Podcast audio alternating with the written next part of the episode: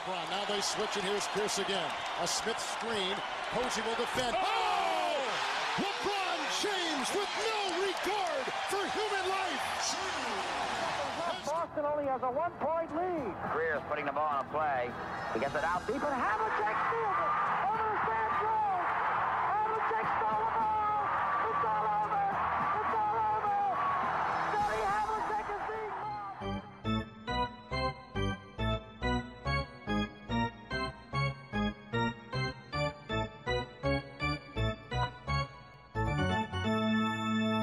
Olá, Quedas. Olá, tudo bem? Tudo bem, estamos a gravar aqui poucas horas depois do jogo 6 e último da final da NBA da temporada 2021-2022. Os Warriors venceram 103-90, portanto venceram em 6 jogos, o quarto título dos últimos 8 anos. Das pessoas que nós conhecemos, acredito que o Rui Catalão esteja bastante satisfeito, mas ainda assim nós trouxemos para este episódio a pessoa que está ainda mais satisfeita do que o Catalão. Olá, Nuno Aguiar. Olá, então. Oli canoli. Vou, vou, já referimos aqui tantas vezes as mensagens que tu me envias em dias que os Celtics perdem o título. Portanto, às 4h31 enviaste uma mensagem que desta vez não dizia chupa, portanto a idade está a fazer-te bem. Maturidade. Bom, bonito percurso, boas finais para o ano a mais. Diz-me uma coisa, estavas muito receoso do que poderia acontecer nestas, nestas semanas? Receoso de vocês ganharem? Eh, Eu achava Vocês que. não, os Celtics. Sim, vocês, eh, no sentido quase universal do, do fandom. Ahm, eu achava que Boston era favorito à entrada, portanto, sim, estava preparado para, eh, para que para que ganhassem, ou seja, aquilo que eu tinha visto antes parecia uma equipa melhor. Tinha, o Golden State tinha a vantagem de ter eh, o último jogo em casa, que talvez pudesse, pudesse virar um bocado a coisa. Portanto, sim, achava que, podia, que o Boston podia ganhar, o que seria, eu estou sempre a dizer isto às pessoas, quer dizer, eh, temos pandemia, guerra, eh, eu apanhei Covid há dias, quer dizer, não me faltava também mais nada, não é? Portanto, assim, um bocado de, de alívio em relação às desgraças do mundo do Boston ter perdido. Diz-me uma coisa, tu foste tema recorrente. Aliás, acho que nós falámos mais de ti nestes últimos episódios do que o Jason Tatum. Eh, Tens algum direito de resposta que queiras exercer ou só dissemos verdades? Em geral, acho que foram bastante justos, tiveram a, a humildade de reconhecer o, o meu enorme talento subamador para o basquete, portanto, achei que, achei que Eh, fizeram. achaste, fizeram que- achaste que a minha comparação de ti como sendo uma espécie de estilo André Miller tipo, foi eh, correta, com o set shot e o jogo Old Man Move eh, Eu- e não necessariamente me grandes bombas de essa longe? Eu acho que já me tinhas feito essa comparação sim. quando jogávamos. Eh, Eu acho, que ela, Alguns já tinham. Eu acho que ela faz algum sentido, sendo que eu sinto que eu, mesmo eh, eh, com as dificuldades atléticas que todos nós temos enquanto jogadores amadores de basquete, eu acho que mesmo assim corria mais do que o André Miller corria na fase em que eu via mais o André Exato. Miller. É a única coisa. De Tipo- resto, tudo, as minhas limitações sim, Não. eram exatamente. E eu só me lembro também de quando eu disse ao Rui que era a melhor maneira de descrever a perícia de lançamento da nossa equipa é que eu era provavelmente o gajo que ainda assim metia mais triplos, para eu ou Filas, e isso não quer dizer muito, porque Sim, sim. Ainda bem que não tínhamos era porcentagem. muita tijolada.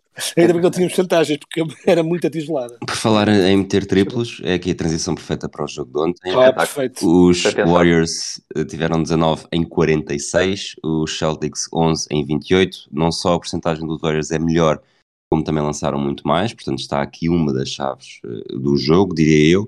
O tema que nós temos batido episódio após episódio, turnovers. Os Celtics fizeram 23 turnovers. Eh, Curiosamente, eh, não foram até, acho que do jogo, todos os jogos da final foi a única vez em que cometeram mais turnovers do que pontos que sofreram por culpa desses turnovers. Portanto, desses 23, sofreram 20 pontos. eh, No caso dos Warriors, 17 turnovers, castigados com 27 pontos. Portanto, obviamente que são muitos turnovers dos Celtics, obviamente que são turnovers que mesmo que não sejam eh, imediatamente castigados, são lançamentos que não fazem. E lançamentos Exato. de campo ontem tivemos 80 dos Celtics contra 92 dos Warriors, portanto logo aqui se fizéssemos ali um, aqui uns 40, 50% de eficácia, tínhamos os 13 pontos de diferença, mas eh, quedas, até começo por ti, eu acho que aquilo que fez mais a diferença, não só neste jogo, mas também na segunda metade da final, é que hum, o, o mental toughness, portanto, a capacidade mental, a resistência mental, até a própria fadiga psicológica, que me pareceu que acusou muito mais no lado dos jogadores dos Celtics do que do lado dos jogadores dos Warriors. Eu acho que sim, e acima de tudo foi os Celtics entraram uh, na eliminatória com uma confiança de nós somos mais rápidos, mais fortes, né, mais tudo a nível atlético e vamos tipo atropelá-los com, o nosso, com o nosso domínio físico. E ao início parecia estar QB a resultar, só que foi resultando um bocadinho menos a cada jogo, um bocadinho menos a cada jogo. E à medida que os próprios Celtics foram perdendo as pernas para dominar fisicamente dessa forma, os Warriors também foram ganhando a confiança uh, para parar esse domínio físico e batê-lo de outra forma. E eu acho que os Celtics começaram a perceber-se a cada jogo que não bastava ser mais rápido e mais forte, e uh, até se começou a ver isso também. Uh, não só perderam na parte mental, mas essa parte mental refletiu-se também em coisas que eles antes dominavam de forma física e deixaram de dominar, como os ressaltos. Os Celtics entraram na, na, nas finais em que via-se que ganhavam muito poderio com os ressaltos e muitas segundas bolas, e depois essa tendência foi se invertendo. E ontem foi um jogo em que, jogada atrás de jogada, os Warriors iam ganhando, principalmente aqueles ressaltos longos, né, tipo com os triplos, e parecia que os Warriors estavam montes de vezes a chegar primeiro às bolas. E até eu lembro que houve uma vez numa altura em que, o, em que os Celtics estavam, uma jogada que me marcou, alguns no último período, em que os Celtics estavam a tentar encetar mais uma recuperação, que eles tiveram sempre um bocado, levaram aquela reviravolta ao início, depois tiveram a perder por 20 e tiveram sempre chegar aos 10, depois ficar mais para trás. E eles estavam a tentar fazer uma última grande recuperação e houve assim uma jogada marcante em que os Warriors começaram talvez a recuperar um bocadinho mais, falha o lançamento e o Draymond Green apanha mais um ressalto ofensivo e eu lembro na altura ouviu-se mesmo o estádio todo uh, resmungar em conjunto. Um som que deverá ter sido música para os ouvidos do Aguiar, talvez não tanto para ti, mas viu-se mesmo aquela reação de isto assim não vai dar. Eles estão, até isto eles estão a ganhar, ou seja, as bolas de raça, chegar primeiro a, a essas jogadas de, de tipo bang bang calls e pronto. E, e a partir daí viu-se que começou, foram, acho que foram aí que eles começaram também, quebraram mentalmente porque viram que já nem na parte física estavam a conseguir, a conseguir dominar. Guiar, a fadiga mental, repetindo aqui, obviamente cá tens o lado da fadiga mental, tens o lado da fadiga física, que os Celtics tiveram uma, uh, uns playoffs mais, mais desgastantes do que os Warriors. Mas também sentiste, e agora estou aqui a falar da minha experiência e perceber se, se passaste por isso também, já que também estavas muito investido nesta final, que no momento em que os Warriors fazem a reviravolta ali no final do primeiro período, início do segundo, achei mesmo que seria muito difícil. Ou seja, eh, naquele momento achei que a final estava decidida porque já tinha visto tudo o que havia para ver, tendo em conta o, o desenrolar dos jogos até agora. Sentiste isso também? Ou aquele teu lado pro-Lakers anti-Celtics, uh, saudável, claro está, uh, te fez pensar, não, isto não se pode, nunca se pode confiar nesta gente? Não, sim, claramente essa segunda, como tu sabes, eu sou um, um pessimista nestas coisas do, do, desporto, portanto eu acho sempre que uh, o pior vai acabar por acontecer.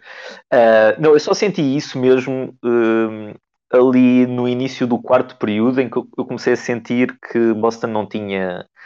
é ali um, é um seguimento de jogadas que eu não, não sei dizer todas, mas é em que Boston falha para aí três lançamentos e os Warriors também falham até que depois há um afundanço ao seu do Gary Payton que interrompe um bocadinho essa, essa série uh, e começa-se a notar uh, é naquela altura em que tu vês que o Tatum já não quer lançar ou não consegue uh, em que vês que está assim um nervosismo muito grande em que acho que é o Grant Williams que faz um turnover assim um passe disparatado também e aí acho que pronto, há, não nós não conseguimos medir, não é? Há uma parte mental, de certeza, que é uma parte de nós isto é muita pressão e nós temos, as coisas têm que estar a acontecer agora e o tempo está, uh, a contar e nós temos que rapidamente, estamos a perder por 10 ou por 12, temos rapidamente que marcar e há assim um, um, elemento de pressão, mas eu senti muitas pernas cansadas mesmo. E aí era aquilo que tu estavas a dizer antes, que é o percurso dos Celtics foi muito mais duro do que o percurso do, dos Warriors. Uh, mesmo aquele sweep na primeira ronda, epá, é um sweep, mas não é, é um sweep, mas não é o sweep que nós normalmente, quando olhamos para trás, se calhar vamos olhar para aquilo como um 4-0, mas aquilo não foi um 4-0 habitual, foi mais duro, eu acho, do, do que isso, então aquele primeiro jogo foi bastante épico. Uh, e depois as outras séries a seguir, obviamente muito cansativas mesmo. Eu não sei se o Tatum estava lesionado agora, ou não. Desculpa, esse, esse primeiro Sim. jogo com os Nets, só para ficar gravado, estavas a torcer por quem? Eu ia dizer isso a seguir, eu estava a torcer por Boston, uh, ia dizer isso a seguir porque ia dizer que foi a segunda, uh, mais à frente, porque é a segunda vez, acho eu, que eu me lembro da minha vida estar a torcer pelos Celtics. Uh, mas posso já, já dizer agora que eu estava. porque é que me lembrei disso? Estava a trocar mensagens com, com uma pessoa que eu aproveito dizer estava errada em torcer por Boston, mas que eu também estava a torcer por Boston, mas que eu perdoo, e estávamos a questionar um bocado qual foi a última equipa que se reconstruiu assim, não é? Que tinha uh, ganhado campeonatos e se reconstruiu. E eu comecei a pensar que talvez o, o, o, último exemplo que eu me lembro disso são os Boston de 2012, não tendo chegado lá, mas que podiam ter chegado e só não chegam por causa, com aquele jogo, é salvo erro, é o ano daquele jogo épico do LeBron James, Sim. em que ele marca 46 pontos, não é assim uma coisa absolutamente épica, e esses Celtics provavelmente iriam, eh, provavelmente não, iriam, iriam mesmo às finais e veríamos o que é que aconteceria. E eu aí estava por Boston, é, é a época, acho eu, do, do Uncut Gems, acho eu até, essa. Uh, e hum, estava por Boston porque não queria, não gostava daquela super equipa do Zito por imensos motivos, então estava por Boston uh, nessa série, querendo que depois eles perdessem uh, na final, obviamente. Um, e, hum, e esta foi a segunda vez nesse jogo, nessa série com os Nets, que eu também não queria, porque a natureza dessa super equipa e os jogadores envolvidos, tirando o Duran, as estrelas envolvidas nessa super equipa dos Nets também me irritam profundamente. E então eu queria que Boston uh, passasse essa série e festejei. Uma coisa única, festejei o game do Tatum. Isto vai ficar gravado, vou isolar só este som e isto vai passar sim, sim, sim. Uh, todos os anos nas discotecas algravias para os uh, turistas ouvirem. Eu festejei o game winner do Tatum. Eu festejei o game winner do Tatum. Exato. Quedas. Um, o Curry foi MVP da final. 34 pontos, 7 assistências, 7 ressaltos neste último jogo. Teve um jogo 5 apagado, mas de, de, resto eu diria que não há dúvida nenhuma. Do lado dos Celtics, uh, tivemos. O, o fez um excelente primeiro jogo. O Warford e o Smart, na verdade, nós falámos disto aqui na altura. Depois estiveram sempre todos mais apagados, sem, grande exibi sem grandes exibições, claramente a marcar a diferença. O Tatum despede-se com 13 pontos, 7 assistências. Uh, foi um dos jogadores que provavelmente se esperaria uh, mais nesta final. O Jalen Brown, 34 pontos, mas também teve períodos durante a final uh, um pouco abaixo. E eu acho que aquilo que faz a diferença, sobretudo, sobretudo, sobretudo não só em relação aos Warriors, mas também em relação às séries anteriores dos Celtics, é que não houve aquelas exibições dos jogadores satélites. Tivemos um bom primeiro jogo do Derek White, não há dúvida, mas a partir daí o, o Derek White afundou-se. O Grant Williams, que tinha sido importantíssimo até no jogo 7 com os Bucks, nesta série praticamente não apareceu. O Peyton Pritchard, que fez um primeiro jogo aceitável, não, não apareceu mais. E na verdade, não há mais jogadores. Do lado dos Warriors tivemos, e conseguimos aqui destacar, e excluindo até o Wiggins, que provavelmente falaremos dele um bocadinho mais à frente, sobre esta quase redenção de uma antiga primeira escolha do draft, mas tivemos, o, sobretudo, o Jordan Poole, que não faz, acho que estatisticamente não faz necessariamente aquilo que se poderia esperar dele depois da época que tem, mas em diversos momentos, aqui e ali, em vários jogos, nota-se que puxa o jogo para ele. E eu acho que essa, essa importância dos elementos satélite nesta, neste combate Warriors-Celtics acabou por fazer muita diferença. Sim, sem dúvida. E, aliás, neste jogo, uma coisa que me saltou à vista, quando estava assim a olhar vagamente para umas stats aqui e ali, é, eu estava aqui a ver o dado que grande parte deste jogo houve grande domínio dos Warriors, eu estava um bocadinho, estava curioso de ver como é que estavam os plus-minus dos jogadores. E depois vejo os titulares e pensei, não está assim tão mal, mais um, menos dois, mais dois, tipo, estava assim uma coisa aceitável. Depois de repente vi o banco. O, os três suplentes mais usados, o Derek White teve menos 26 de plus minus em 16 minutos, o Grant Williams teve menos 18 em 15 minutos e o Peyton Pritchard, que jogou essencialmente 8 minutos, teve menos 20. menos 20 de plus minus em 8 minutos. Ou seja, o banco foi especialmente mau neste jogo, uh, o que também leva às tais pernas cansadas que o Aguiar dizia, que é quando não podes confiar no banco, tens de voltar aos titulares e não dá para tudo. Um, uma nota também em relação aos titulares, falando também dos, um, dos turnovers, que é uma.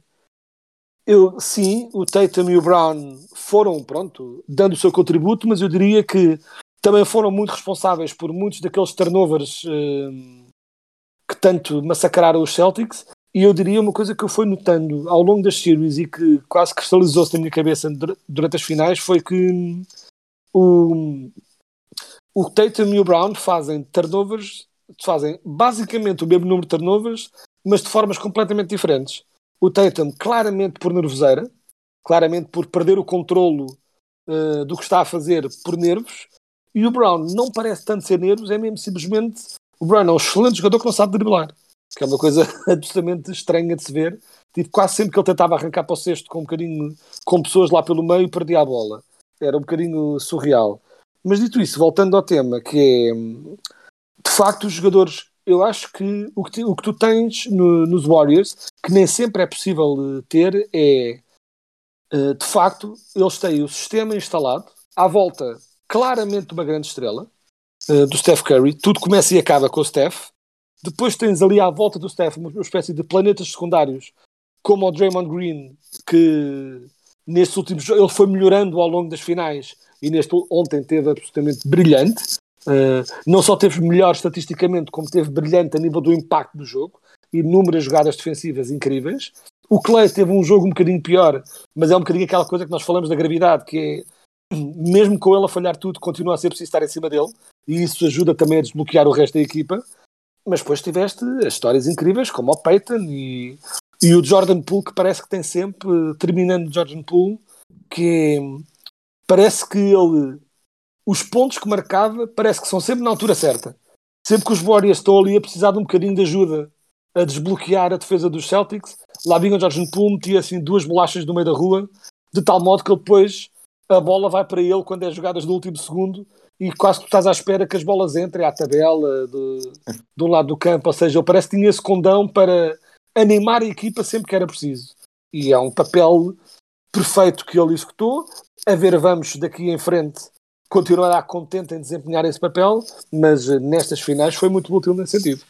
Nuno, uma coisa que eu já falei, que, eu, que, eu, e a Queda já falámos num dos últimos episódios, olhando para os pontos que os Warriors marcaram por jogo, 108 eh, jogo 1, 107 jogo 2, 100 jogo 3, 107 jogo 4, 104 jogo 5, 103 jogo 6. Os Celtics eh, estão um pouco por todo lado, desde 120 e 116 nas vitórias, a jogos com 88, 90, 94 e 97 nas derrotas.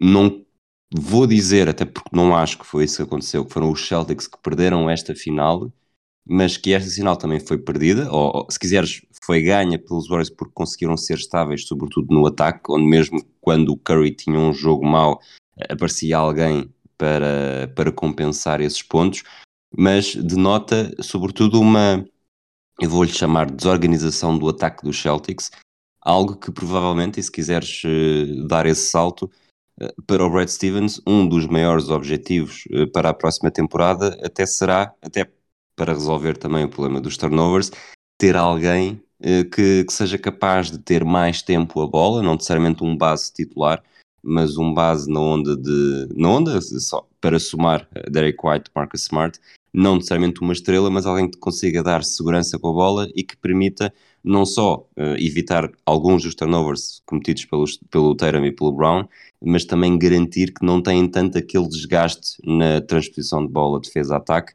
Foi um dos problemas quando, com o Zit, por exemplo, quando o Zit começavam a defender, eh, com o Zit e também com os Bucks, quando começaram a defender o campo inteiro.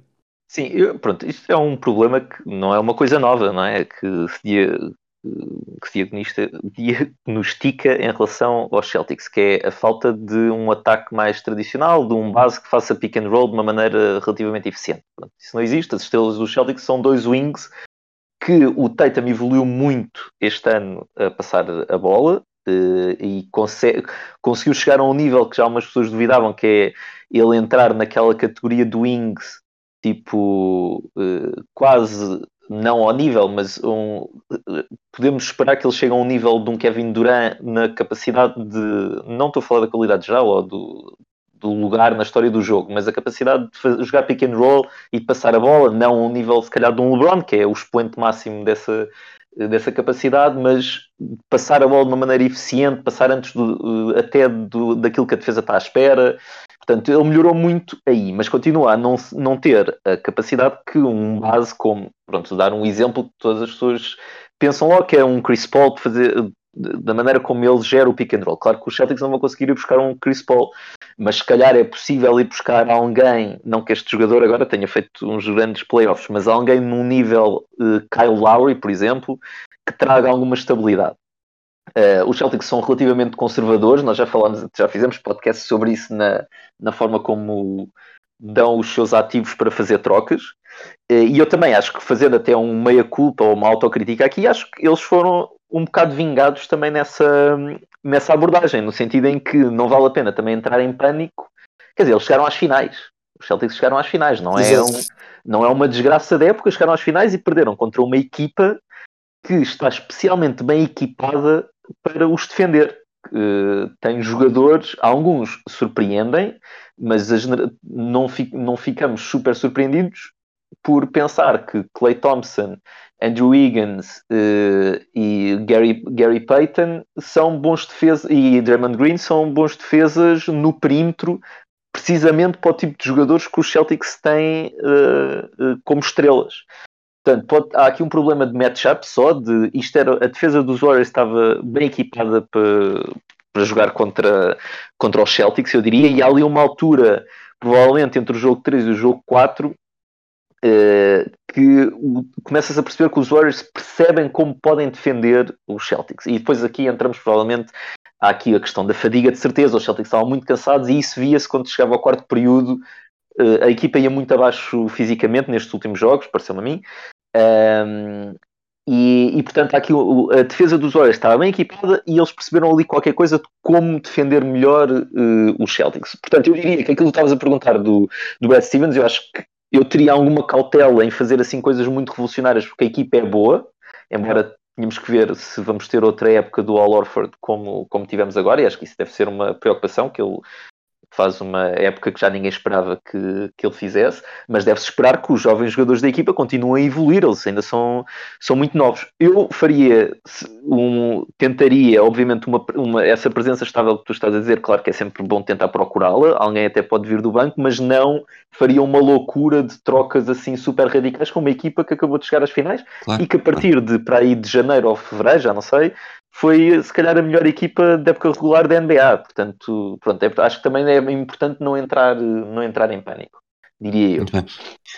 E outra coisa também que é importante perceber que é alguma desta crítica que tipo eh, principalmente ao início, quando a equipa se estava a desenvolver, antes de encontrar também um sistema de jogo mais móvel e até o Draymond Green, o próprio Steph Curry eh, era-lhe apontado como problema o facto de ser base e não ser um passador de excelência. E ele, pronto, procurava mais o lançamento e fazia muitos turnovers no passe. Ainda faz alguns, mas também é derivado mais de, do ritmo de jogo dos Warriors. Mas, por exemplo, no jogo de ontem, antes do Steph Curry depois começar a aquecer ali a meio do jogo e começar a meter os triplos no meio da rua, que, como só ele pode, muito ao início do jogo, os Celtics estavam a tentar manter a mesma estratégia que tinha resultado bem no jogo 5, que é atacá-lo, atacá-lo, atacá-lo, mas o Steph Curry, nesse aspecto que, que seja dado crédito, ele nos últimos anos desenvolveu muito bem essa capacidade de passar de double teams uh, de forma um bocadinho menos reckless, ainda um bocadinho, mas menos. Portanto, ou seja, isto para dizer, os Warriors não têm uh, tem o Draymond Green que passa muito bem, mas não tem um base tradicional passador uh, na equipa e tem-se safado muito bem eu acho que se calhar, claro, como o Guerra disse, e concordo, que é se se puder conseguir esse base a um preço barato, por que não? Mas acho que faz mais sentido tentar continuar a evoluir os jogadores de Boston para se tornarem esses passadores que a equipa precisa, do que necessariamente estar a abdicar de outros ativos para ir buscar um passador uh, só porque sim. Sim, eu não estaria nunca a sugerir uma troca, era mesmo alguém daqueles claro, claro. contratos de veterano e mínimos, uh, alguém que possa, que Exato. se destaque sobretudo por isso, embora, lá está, é uma equipa que tem Smart uh, White e Pritchard. Portanto, são três jogadores que fazem parte de uma rotação que por si só já é curta e que supostamente uh, disputam todos um pouco esse, esse papel. Mas isso depois também são coisas para o Doca. Quedas, uma pergunta, esta é a minha pergunta só para sim ou não, porque depois tenho o follow-up. Achas que o desempenho do Celtics nesta final foi uma desilusão? Sim ou não? Até certo ponto, sim. Achas que isso dá alguma margem para Miami Heat e Bucks olharem para esta final e pensarem se nós tivéssemos conseguido chegar lá, uh, hoje estaríamos a fechar o título? Há margem para qualquer, uma delas, para qualquer uma destas equipas estar a pensar isso? Eu acho que os Heat, uh, potencialmente, mas à, à, medida que eu fui vendo a jogar com os Celtics, eu reparei que os Heat tinham de facto um problema de, de ritmo de jogo que estava a ser muito complicado de, de afinar. Uh, que não sei se iria tornar-se melhor. Eu acho que o Heat poderiam ter ainda mais problemas uh, a nível de matchup com, com os Warriors. Agora, os Bucks, acho que os Bucks vão estar a repetir internamente. Se tivéssemos o Middleton, uh, tínhamos repetido. Se tivéssemos o Middleton, tínhamos sido campeões outra vez. Achas que o Middleton é um novo Kendrick Perkins, por exemplo? exato, quase. Eu, obviamente, exato. Nada, nada disto era garantido. Nada disto era garantido. Uh, os Warriors podiam muito bem ganhar se tivessem lá os Bucks com, com o Middleton, mas acho que falando da facilidade de matchups, aí sim os, os Bucks apresentariam um matchup muito complicado uh, para os Warriors. Uh, pronto, pura e simplesmente na presença de, de Yanis e depois a uh, quantidade de bons defensores de perímetro que os Bucks tinham poderiam criar alguns problemas ao jogo de perímetro dos Warriors. Essa a final Warriors-Bucks, uh, não que a final Warriors-Celtics tenha sido má, mais uma vez, tipo, ficou 4-6 e nestes últimos jogos viu-se que os Celtics pronto, perderam um bocado o gás, mas eles deram muita luta e chegaram mesmo durante as finais a estarem a ser apontados como os favoritos. Isso, isso Tanto estiveram altura... praticamente a 3 minutos de uma vantagem de 3-1, não é? Sim, e nós naquela primeira metade das finais, assim, até ao 2-2, nós próprios dissemos várias vezes que tiveste mais minutos com os Celtics a jogar melhor do que o Warriors a jogar melhor. E repara, só, desculpa, Warriors... só para, só para uh, destacar aqui o meu, o meu pé frio, no episódio em que nós dizemos, que é depois do jogo 3, no episódio em que eu digo, desculpa, isto aqui não tens culpa nenhuma, em que eu digo, hum, cheira-me que esta final está a começar a inclinar para o lado de, de Boston, três vitórias para os Warriors. Exato, foi encarrilaste aquilo tudo, mas acima de tudo que foi é, o que deu para perceber foi uh, os Boston, e mais uma vez voltamos à diferença de uma equipa com experiência e de uma equipa com vantagem atlética e física e de talento puro, que era os Boston jogavam mais minutos brutos a jogar melhor que os Warriors, mas os Warriors jogavam melhor nos minutos corretos. Faziam as runs no sítio correto, faziam, ou seja, e não jogavam mais... tão mal nos maus minutos. Ora, aí está, eram mais estáveis. Havia essa maior estabilidade. E à medida que, porque os Celtics têm conseguido pôr aquilo 3-1, teriam conseguido manter-se a jogar a, àquele ritmo atlético desvarado que estavam a tentar impor e os Warriors podiam ter sido atropelados por esse ritmo. Mas a partir do momento em que os Warriors conseguem o 2-2 e, e o número de jogos necessários para os, Warriors, para os Celtics serem campeões se foram tornando cada vez mais, mesmo com toda a sua juventude, entrou uh, aquilo que já falámos, mas repetindo, o cansaço nas pernas e o cansaço mental também de perceber que os, aqueles Warriors, pura e simplesmente, tipo, nos momentos decisivos, pareciam ter sempre uma cartada para ter sempre um bocadinho mais de uh, pronto, mais um trunfo na manga e eles foram também desmoralizando. Uh, mas sim, mas acho que isto para dizer, pronto, os Celtics podiam perfeitamente ter disputado ainda mais essas finais e não foram maus finalistas, mas acho que Warriors Bucks teria sido provavelmente ainda mais complicado para os Warriors. Não, confirmas esta, esta ideia dos adeptos dos Bucks que a lesão do Chris Middleton, a lesão do Chris Middleton que mesmo existindo, uh, lá está, houve um jogo 7 com os Celtics, os Bucks podiam ter seguido em frente Middleton uhum. iria regressar mais tarde ou mais cedo, obviamente depois estamos aqui a, a especular sobre com, em que forma é que, é que regressaria, mas eh, provavelmente temos aqui mesmo os Bucks como os maiores lesados destes playoffs. Sim, eu estou convencido que com, com Middleton os Bucks passavam a eliminatória com os Celtics. Depois, nas finais, uh, não, precisava de ver um jogo, pelo menos, para poder dizer alguma coisa minimamente informada e inteligente sobre como é que seriam os Bucks com, com os Warriors. Eu provavelmente diria, nesse cenário, que os Bucks eram favoritos, mas pronto, precisava de ver pelo menos um jogo para, para se perceber. Epá, estas coisas acontecem em todos os playoffs, existem lesões, uh, os Bucks já tiveram sorte, já tiveram azar com lesões, uh, pronto, acontece. Uh, mas eles, para mim, eu acho que não, não, sei se nós não falámos até sobre isso, se calhar não em podcast, mas no Twitter ou por mensagem, que os Bucks para mim eram os favoritos, pronto, antes, de, antes das lesões. Por, eu acho que os Celtics vão ficar muito frustrados porque isto é uma grande oportunidade. Era, foi uma grande oportunidade que provavelmente para o ano quer dizer, todos os anos é sempre difícil, mas uh, isto abriu-se aqui um espaço para os Warriors também, não só para os Celtics. Os Warriors são os finalistas inesperados. Uh, vão, vão, ouvir todos os, todas as antevisões de época a ver quantas pessoas davam os Warriors a ganhar sim, sim. o campeonato este ano. Portanto, eles são inesperados. Os Celtics são inesperados e ainda mais tendo em conta onde eles estavam em dezembro. Portanto, uh, aqui, houve aqui um espaço que se abriu por vários motivos que para o próximo ano vai ser complicado. Quer dizer, Miami Miami está a preparar qualquer coisa, vamos ver o que é que é, mas vem uma troca, quase certeza, e uma troca provavelmente ambiciosa. Uh, portanto, não vai ser mais fácil. Vamos ver o que é que acontece com Filadélfia, mas seja ficar o Arden ou, ou, sair, vai haver ali alguma, alguma mudança. Os Nets vão provavelmente voltar, a não ser que haja aqui uma troca do, do Kyrie. Portanto, o Oeste vai continuar muito muito, muito Os Bucks não vão em lado nenhum, não é? O Oeste vai ficar, continuar muito desafiante. No Oeste, algumas equipas que não tiveram no seu melhor vão crescer, como os Clippers e como os Nuggets. Portanto, eu acho que é muito difícil os Warriors voltarem a repetir uma coisa deste género, embora eu não diga nada, porque o Curry quer dizer, para, pelos vistos está a jogar o melhor basquetebol que ele já jogou, portanto já não digo nada e tem putos que também eventualmente vão, vão, vão jogar melhor. Portanto, eu, mais que uma desilusão, eu não utilizo a expressão de desilusão para Boston. Eu acho que Boston uh, não jogou dentro das limitações que a equipa sempre teve, eu acho que fez umas boas finais. Acho é que vai ficar com aquele sabor de isto foi uma oportunidade perdida.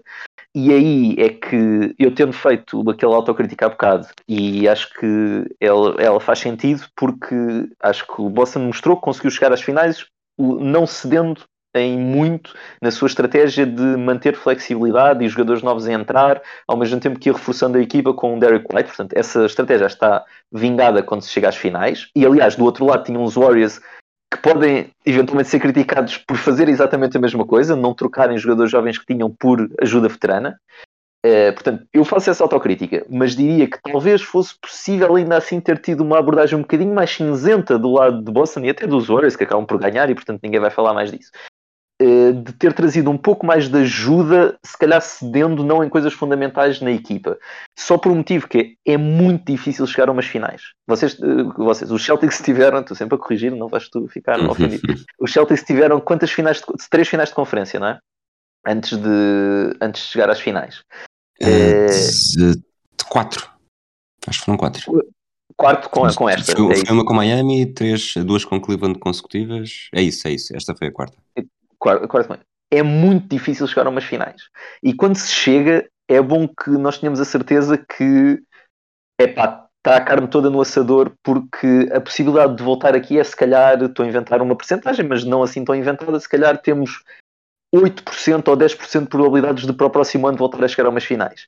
Pá, isso é uma porcentagem baixíssima. Quando se chega lá, é mesmo muito importante aproveitar-se, porque nós não sabemos quando é que vai acontecer outra vez. Boston tem uma equipa, eu estava a ouvir, já não sei quem é que estava a dizer, não sei se era na emissão, se foi algo que li depois, Uh, Boston tem uma equipa uh, muito jovem e, portanto, eles vão ter outras oportunidades para chegar lá. Epá, nós não ouvimos isso sobre, com, em relação ao OKC em 2011. Toda a gente estava convencida que eles iriam ter 10 anos seguidos em que iriam quase ano sim, ano não às finais com aquela equipa. Claro que aqui houve um contexto especial, foi a troca do Arden, que provavelmente Boston não vai fazer uma coisa tão idiota como eles fizeram, mas há outras coisas que podem acontecer, lesões. O Tatum de repente fica insatisfeito e diz que quer seguir eh, o seu grande ídolo e ir jogar para os Lakers daqui a alguns anos. Eh, não sei, pode acontecer imensa coisa, nós não sabemos. Mas, desculpa, mas neste caso específico, já o Derek White foi uma troca que o Brad Stevens até foi, foi, foi, foi. Uh, criticado, salvo seja, por estar a dar demais. Depois de ter feito Derek White, o que é que achas que ainda havia margem para fazer? Tornou-se uma equipa que jogava com, com uma rotação com oito jogadores. Pois, e já tinhas trocado uma primeira escolha de draft. pois, a questão, a questão é, tu, bom, número um, tinhas mais escolhas para trocar se quisesses. Uh, número dois, tu tens, acho que é precisamente esse um problema um bocado deste roster do Celtics, não é o único, que é uh, de 9 até 15 é zero, não é? Uh, vale zero. E portanto é possível que. E, e pronto, eu estaria disposto, eu estaria disposto, porque vejo com um teto relativamente limitado, embora ele pareça ser o jogador perfeito para Boston, eu não teria grandes problemas em trocar um Pritchard se juntando mais umas coisas e uma pick se me trouxesse mais ajuda veterana. Ou, e provou-se que Pritchard não estava preparado para jogar eh, nestas finais, depois de até ter feito uns playoffs que até foram ok daquilo que eu, que eu consegui ver.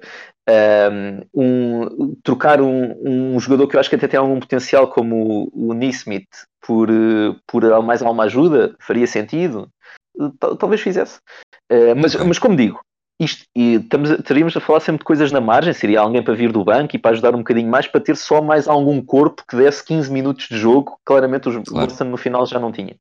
Eh, mas podíamos dizer o mesmo dos Warriors, quer dizer, se os Warriors tivessem perdido isso, garanto que a discurso ia ser porque é que não trocaram o Moody e ou o Caminga por eh, o Bradley Beal ou por eh, um, outra ajuda qualquer abaixo do Bradley Beal, haveria sempre esse discurso. Portanto, é um bocado fácil. Por isso é que eu digo, pá, não vale a pena entrar em pânico. Chegaram a umas finais, podiam perfeitamente uh, ter vencido estas finais. Não venceram por uma conjugação de uma defesa dos Warriors incrível e aquelas coisas dos breaks in the game, não é? De sorte, azar. Agora nós vemos uma era da NBA que basicamente tu quase podes ir ver a percentagem de triplo no final do jogo e adivinhas quem é que ganhou. Não é sempre assim, mas a variância é tal com o número de triplos que tu lanças que acaba por ser um bocado assim. E quando é uma, a melhor de 7. É possível que muitos jogos sejam decididos por pequenas coisas desse género. Quedas. Sim, e uma coisa, uma coisa que eu queria só acrescentar em relação a isso que é um, quando o Guilherme estava a dizer muito corretamente que se tem de aproveitar a oportunidade para ganhar títulos uh, porque senão uh, porque tipo a garantia de lá voltar é muito rara e eu depois de repente automaticamente pensei uh, espera, o tipo mas até quando estás a falar das percentagens de lá voltar, e depois deve ser isso, mas e depois lembrei-me e ajudou-me a, a enquadrar mentalmente a absoluta idiotice do feito do LeBron. Acho que foi a única pessoa Exato. na história recente da NBA que poderia, dizer, que podia simplesmente dizer: Ah, não, para o ano tenta-se outra vez, não, não há stress. Exato. Vou lá estar de certeza.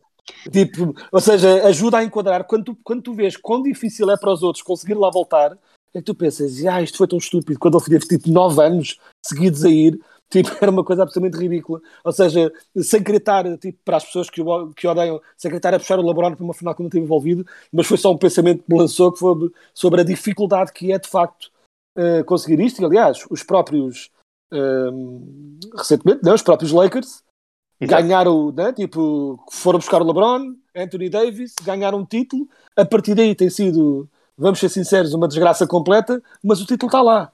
Uh, o título está ganho, já, já, já ninguém a probabilidade, Se me perguntas qual é a probabilidade dos Lakers irem às finais para o próximo ano, eu diria uma coisa tipo 4, 5%, estás a perceber? E dependendo do que aconteça, ou, dependendo do que aconteça ao roster, eu estou à espera que aconteçam coisas. Portanto, mesmo acontecendo coisas ao roster, boas, coisas boas, eu dou uma porcentagem baixíssima de voltar. Portanto, é, é muito difícil. E por isso é que é. ficas tão feliz quando ganhas, porque está uh, lá, está para sempre, e a que está fechado. Uh, agora, pronto, é mais, isto é muito fácil nós dizemos aqui, pronto, e agora, por exemplo, tu podes me perguntar, então diz lá qual era o jogador que Boston podia ir buscar trocando o Pritchard, mais umas coisinhas aqui de jogadores pois. meio inúteis e uma equipa. Não. não é assim tão fácil. Exato. Pronto, não é assim tão fácil encontrar uh, uma equipa Exato. que esteja disponível a trocar um jogador, um jogador que se enquadre bem naquilo que possa. Pronto, são coisas que não são assim tão fáceis de, de descobrir. Portanto, é muito fácil falar no abstrato. Vamos começar a focar mais no lado de quem ganhou, até porque lá está, uhum. os editores já devem estar fartíssimos de, olhar, de, de falar dos Celtics. nós trouxemos o Nuno Guiar para falar dos Celtics, ele é que não sabia. Mas, e antes de nos concentrarmos mesmo a 100% nos Warriors, mas já para fazer uma pergunta só para fazer a transição ao Bush, o, o Kevin Durant sai duplamente derrotado destes playoffs?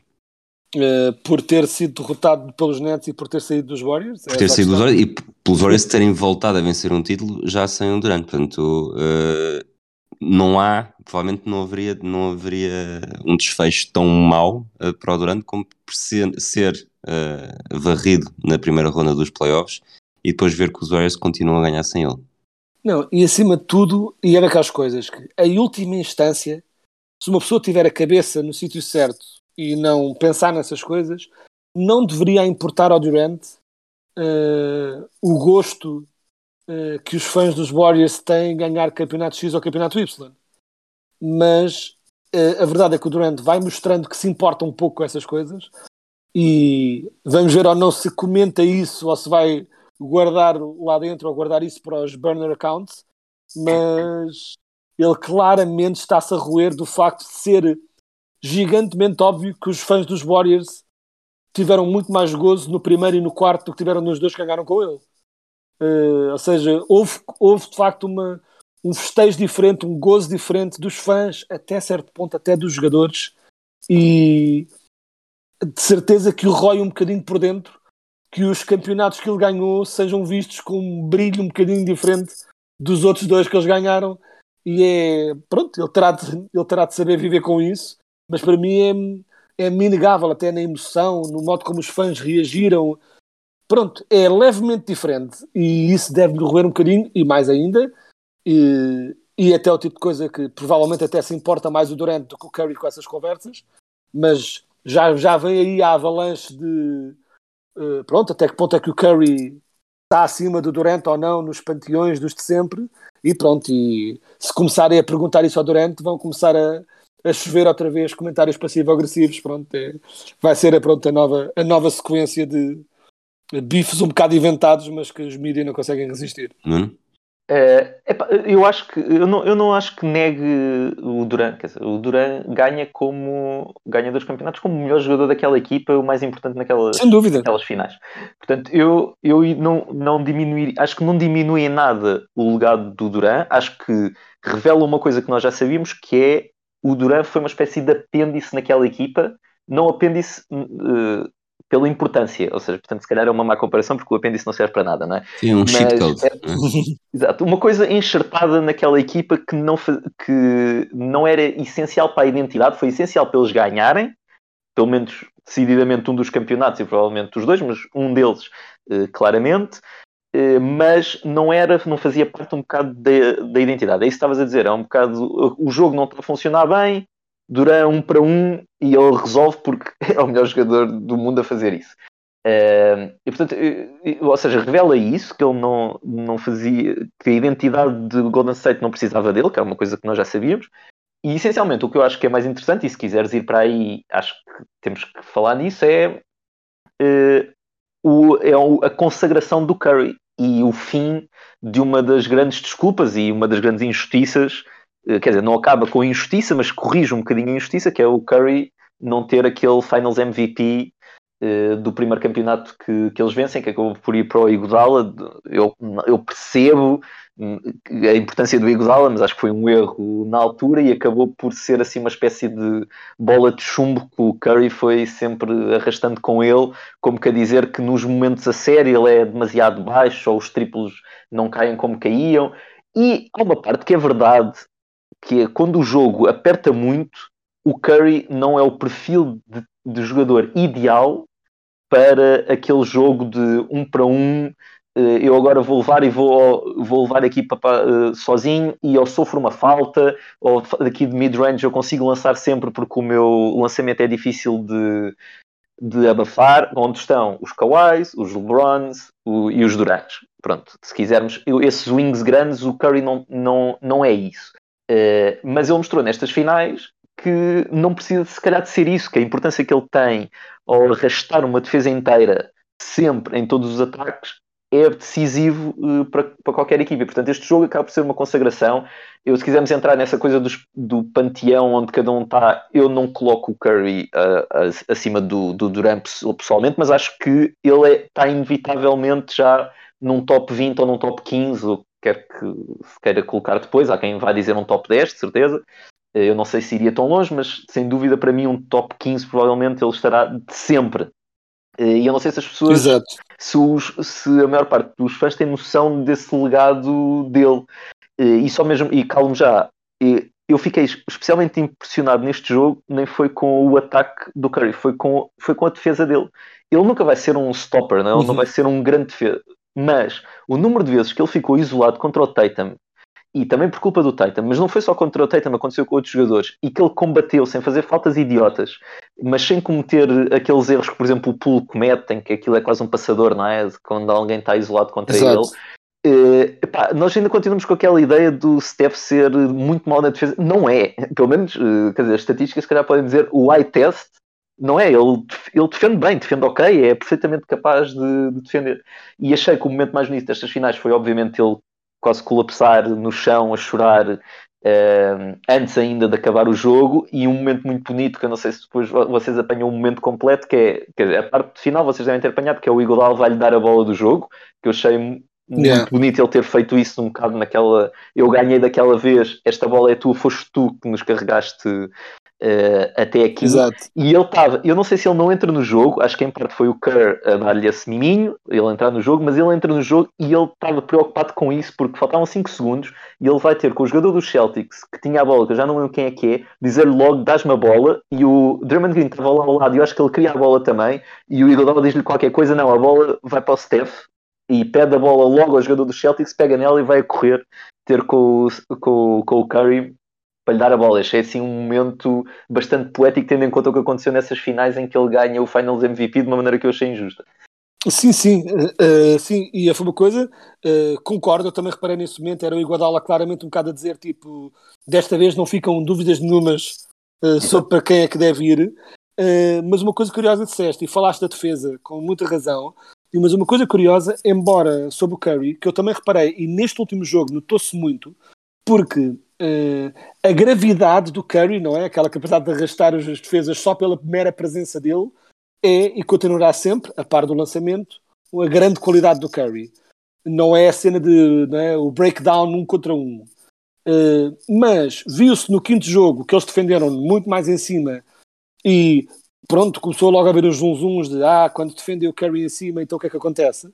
E neste jogo tem-se notado essa evolução de um modo geral, mas neste jogo e ao longo destas finais, embora o ataque dos Warriors funcione sempre melhor na motion, na troca de bola, cortes constantes e tudo mais, mas viu-se um nadita mais de o Curry, uh, especialmente quando estava com vantagens, a segurar a bola e a ir para um para um, que ele sempre teve muito boas handles, mas tiveste várias jogadas em que os, os, os Celtics estavam a tentar apertar o Curry com 20 gajos em cima dele e ele uh, conseguia uh, desviar-se deles e atacar o sexto, não daquela forma bruta de mesmo tipo aguentar a falta, não, mais skill-based, mas até isso ele conseguiu adicionar ao jogo dele e via-se que ele estava mesmo determinado um, a ganhar este, pronto, este MVP que não, para que não houvesse dúvidas nenhumas, até porque estava mais que entregue, mas claro, como uh, as pessoas nunca se cansam de ter uh, coisas para debater, quando houve um mau jogo do Curry no, no jogo 5, uh, já estava tudo pronto a salivar para tentar que houvesse um debate sobre quem é que devia ser o Finals MVP e a verdade é que não havia nenhuma e por isso é que o Godala fez o gesto bonito que fez. Quedas, quedas, oh, Nuno, quem se quiser responder primeiro, força. Os Warriors foram campeões em 2015, perdem em final de 2016, vencem em 2017 e 2018. A de 2016 perdem da forma que, que todos nos lembramos, depois de estar a ganhar 3-1 e com um pequeno um pequeno brain fart do, do Draymond Green que acaba por afetar muito o, o desenrolar da série. Perdem em 2019 com os Raptors, quando perdem também o Clay Thompson e o Kevin Durant durante os jogos da final. O Kevin Durant vai embora, o Clay Thompson fica lesionado, não joga 2020, não joga 2021, regressa a meio de 2022 e os Warriors voltam à final e são campeões. Portanto, quatro títulos em oito anos, duas finais perdidas com características muito específicas, como todas, obviamente, duas finais que não foram, que coincidiram com os anos em que o Clay Thompson não jogou. Há bocado o, o Nuno falava de como os Warriors aproveitaram também aqui uma janela de oportunidade improvável para regressar à final este ano. Olhando para o desempenho dos Warriors este ano, temos o Curry, que não se nota grande diferença do que ele está a fazer, sobretudo na final, até fez provavelmente a sua melhor final da carreira mas não se nota a grande diferença de, de a envelhecer. Não, é o, não se passa o mesmo com o Draymond Green. Com o Clay Thompson, há aqui um grande asterisco que é, ele nem sequer uma temporada completa fez, depois de ter estado duas completas sem jogar. Acham que foi o, o último beijo deste, destes Warriors, sobretudo não que os Warriors não continuem a ganhar com pequenas reestruturações, mas deste núcleo duro, ou está tudo dependente de como é que com um verão para recuperar e mais uma época inteira uh, teremos o Clay Thompson no futuro, porque, verdade seja dita, mesmo que tenha tido um ou outro jogo bom na final, o Clay Thompson não foi aquilo que não teve a mesma influência que teve noutros, não só noutras finais, como também noutras séries de playoffs. Uma delas logo à partida que, que se destaca no, no célebre jogo com, acho que foi o jogo 6, com o Oklahoma City Thunder em 2016. Vêem realmente isto como o, a cereja no topo de um bolo que provavelmente já não vai ter mais fatias no futuro ou, ou há perspectivas para isso? Eu já respondi em parte uh, a esta questão num outro podcast, portanto estou curioso para ver a tua opinião, Aguiar, antes de entrar com a minha. Uh, mas devo dizer que eu acho que é cedo, é cedo para vaticinar o, o fim de Clay como um jogador como o Clay que ele era. Acho que eu vou esperar para ver o, o que ele é na próxima temporada antes de pensar no que é que ele vai ser o resto da carreira. Ainda acho que ainda é muito fresco do regresso para ter uma opinião completamente firmada sobre o que é este Clay pós-lesão. É, estou ainda um bocadinho incerto. Não sei o que tu achas. Sim, eu acho que em, em, em geral, da equipa em geral, acho que vai depender muito de o que é que acontece com o Caminga e com o Moody e se eles desenvolvem jogadores com impacto, ou seja, não precisam de ser super estrelas, mas são jogadores com impacto que se possam aproximar, por exemplo, de uma produção de um pool ou não. Se isso acontecer, eu acho que é possível os Warriors estarem na luta uh, no próximo ano. Eu acho que é difícil que aconteça com esses dois jogadores e que aconteça a um nível já no próximo ano que lhes permita ter um grande impacto. E depois aí começamos a entrar numa fase em que estamos a jogar um bocado com a sorte, não é? Em que o, Curry, por enquanto, está a jogar assim, mas qual é a probabilidade de, de continuar a jogar assim daqui a dois anos? Vai sendo cada vez mais baixa. Uh, e portanto eu diria que muito provavelmente isto foi a última vez que vimos os Warriors numa, numas finais, acho que é o, o mais provável. Ne, uh, não tem a ver só com, com, o Clay, eu acho que o Clay, eu, provavelmente a próxima época do Clay vai ser melhor do que esta época que ele jogou, acho que isso é o mais provável. Uh, o Drummond Green que é mais complexo e acho que há ali um. Ele nunca vai perder a, inteligência dentro de campo, eu acho que se calhar o jogador mais inteligente ali a par com, com o LeBron, na maneira como ele antecipa. O LeBron em geral no ataque e o Drummond Green na defesa, ele antecipa aquilo que acontece dentro de campo, é incrível, ele não vai perder isso, mas o corpo dele começa uh, a reagir, a demorar mais tempo a reagir e, e ele vai tendo períodos como aquilo que aconteceu uh, nesta época, uh, não, não, só nos playoffs, em que parece difícil, seja por falta de motivação, seja porque já não aguenta mais, aguentar um nível muito elevado durante muito tempo. E, portanto, eu estaria mais preocupado até com o Drummond Green do que propriamente com, com o Clay, sendo que o Drummond Green tem o problema de ele desistiu mesmo de lançar e acabou. O lançamento dele, que era uma coisa que nunca foi incrível, mas era mediano, depois passou a ser uh, mau e agora é só assim uma coisa que praticamente não existe, tirando neste jogo em que ele acaba por marcar alguns, alguns pontos. Um, mas diria que provavelmente não, é a última vez que os vimos. Não vamos ver se o Iguodala fica ou se vai direto, abandona, retira-se, não é? Vai para a reforma, seja para treinador, seja para os investimentos que ele tem. Um, mas apostaria em que não, em que isto é a última vez que, que os vemos, apesar de pronto, pá, o Curry, é, é isso que estavas a dizer, se calhar foram os melhores finais do Curry, o que é que a gente diz depois disso? É complicado de apostar contra. Quedas, começando por ti agora, o, não há dúvida nenhuma que isso é para não, para não ficarem depois, não haver confusão. O Curry é o melhor jogador desta equipa, é o jogador mais fundamental, é o jogador mais influente. Ainda assim, eu, esqueço ainda assim, pronto, disse isto e isto está dito.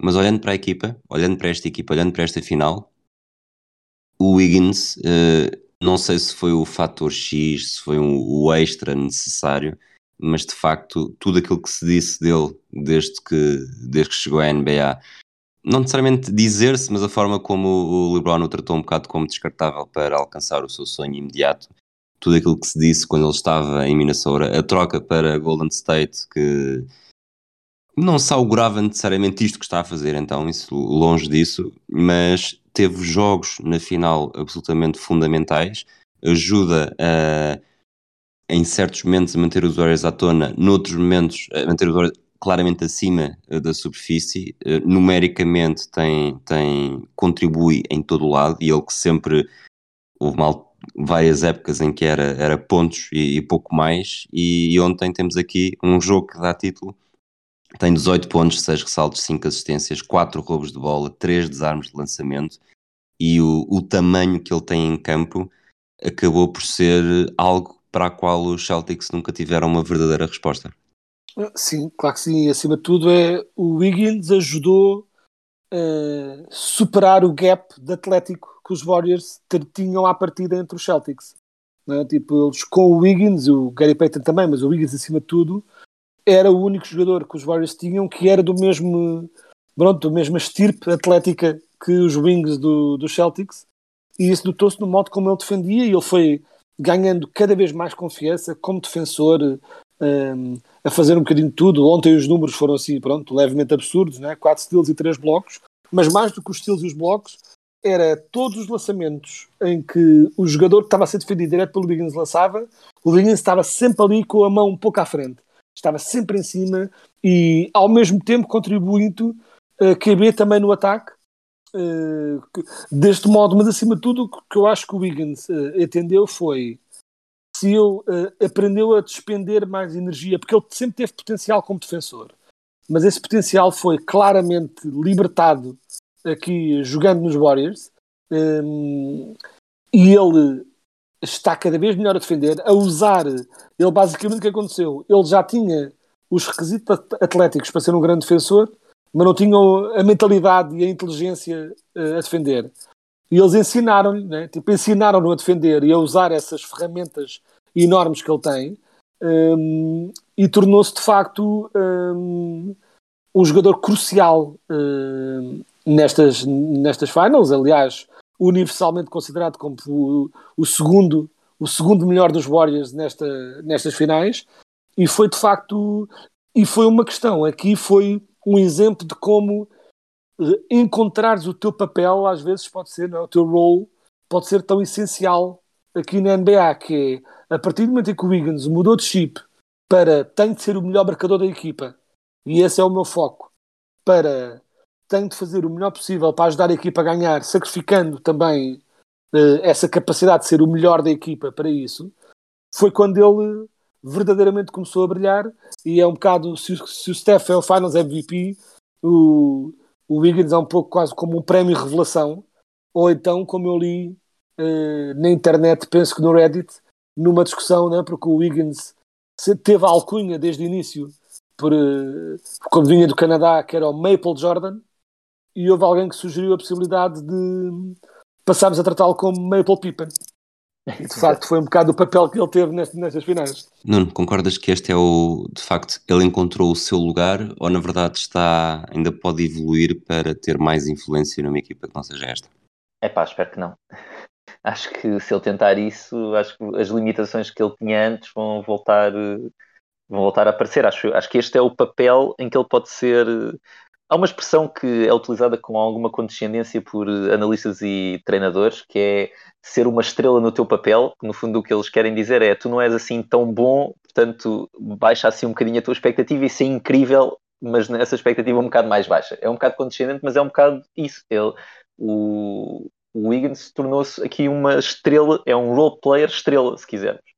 Um, ele as pequenas coisas que ele nunca fez ou pelo menos raramente fez havia assim alguns períodos que ele até fazia em Minnesota. Portanto havia de vez em quando assim uns fogachos de um mês em que ele fazia assim jogos seguidos bons com ressaltos com triplos e com tudo. Ele aqui chegou a um sistema que já está montado em que ele uh, tem que entrar no fundo para o lugar do Harrison Barnes barra Kevin Durant. Pronto ele terá algures em impacto entre esses dois jogadores uh, muito mais próximo do Harrison Barnes do que do Kevin Durant. Sim. Uh, mas, mas, defensivamente era exatamente aquilo que eles precisavam. Ele brilha, uh, não, não diria que ele ofensivamente teve assim uma série absolutamente incrível. Não, nós tenha tido 18 pontos, 18 pontos são bons, mas as percentagens também não são brutais. Só que defensivamente os Warriors precisavam de alguém que parasse o Tatum e conseguisse trocar para o Brown e que fosse bastante flexível. E foi isso que, que ele deu.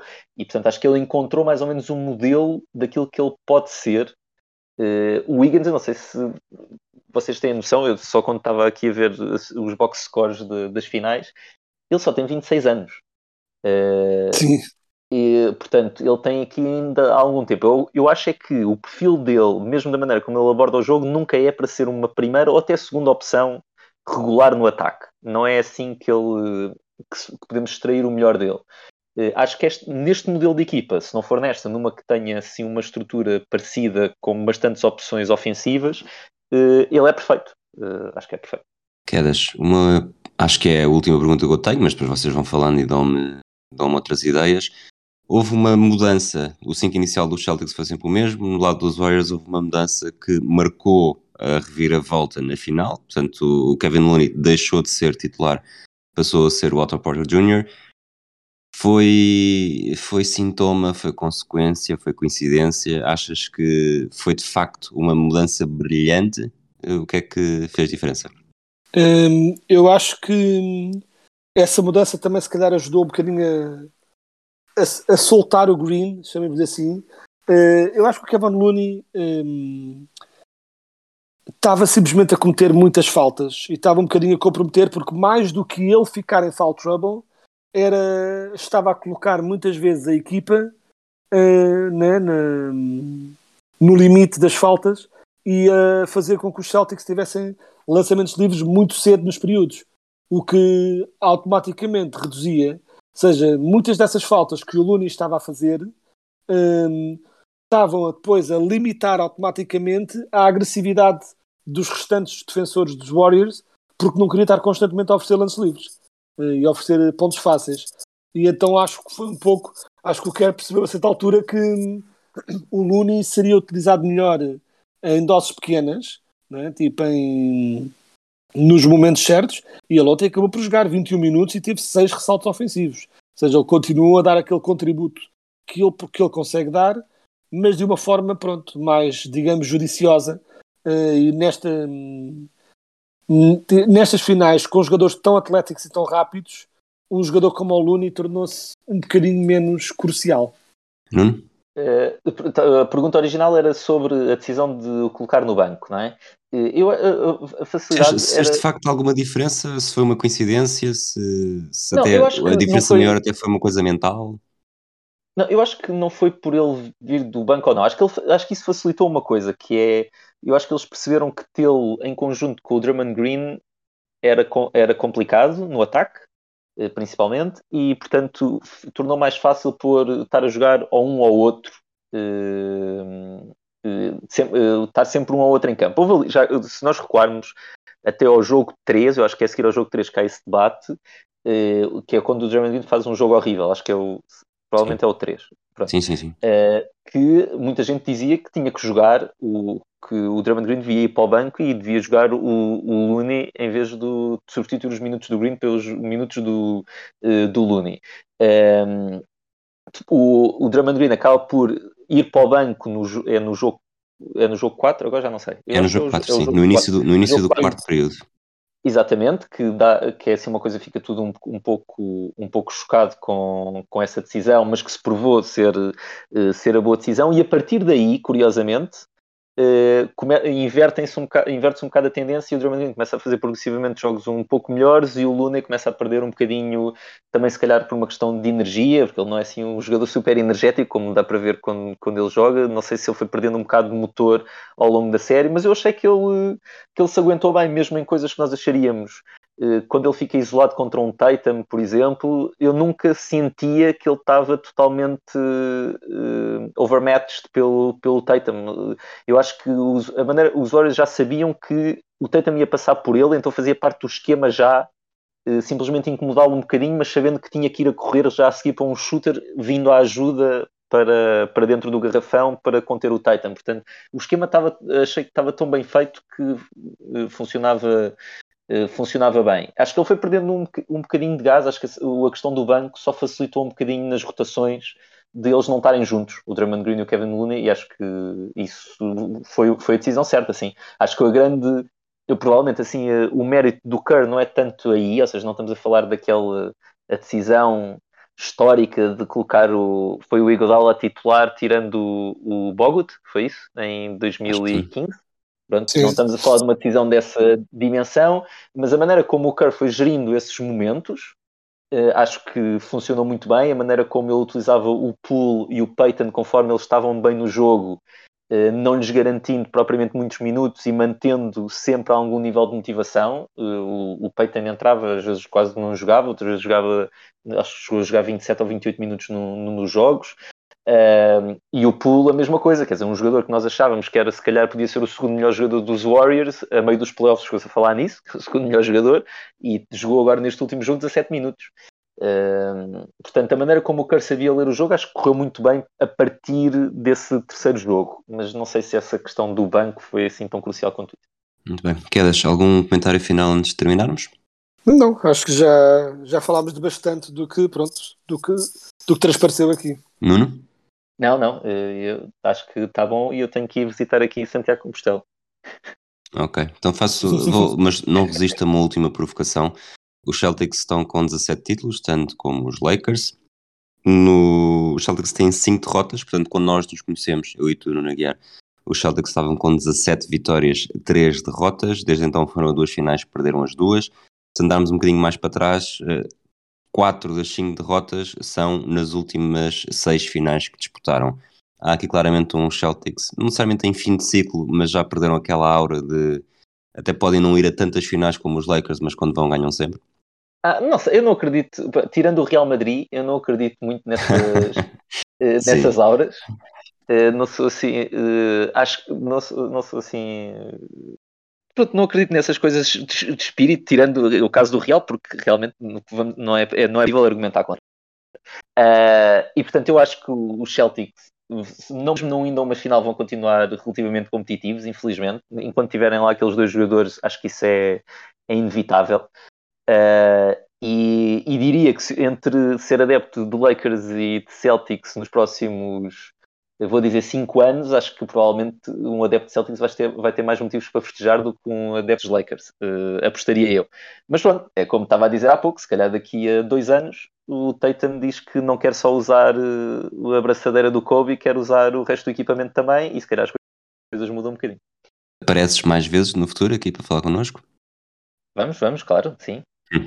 Quedas, ias dizer? E então, tenho só a dizer que, como representante das outras 28 equipas na Liga, eh, para além dos Lakers e dos Celtics aqui neste podcast, tenho a dizer que tudo o que nós mais adoramos é perder metade, metade se não mesmo 70% das nossas vidas basquetebolianas a discutir o legado dos Lakers e dos Celtics. Exato. Portanto, o, que, o que nós mais queremos é continuar a, a discutir a discutir as vidas dos ricos enquanto vamos comendo as migalhinhas que sobram para nós. Portanto, estou pronto para mais uma, mais uma década de falarmos só sobre Lakers e Celtics e, Celtics e Lakers, porque nós todos adoramos isso e é para isso que aqui estamos. Muito bem, vou fazer aqui uma previsão eh, ousada. Os Celtics ou os Lakers só voltam a vencer um título quando já houver mais do que 30 equipas na NBA. Em jeito de despedida, já percebi que portanto, o Quedas foi para os Açores eh, para poder ver os jogos uma hora mais cedo. Exato, exclusivamente. O, o Nuno Aguiar foi para fazer os caminhos de Compostela, de Santiago, para pagar uma promessa qualquer. Possivelmente os Celtics não vencerem o título. Nunca saberemos. Eu fiquei em casa a segurar, a segurar aqui a- as cordas. Um abraço a todos, um abraço a ti, Nuno Aguiar, obrigado por teres Obrigado. vindo, obrigado, Quedas, por mais esta época. Até à próxima.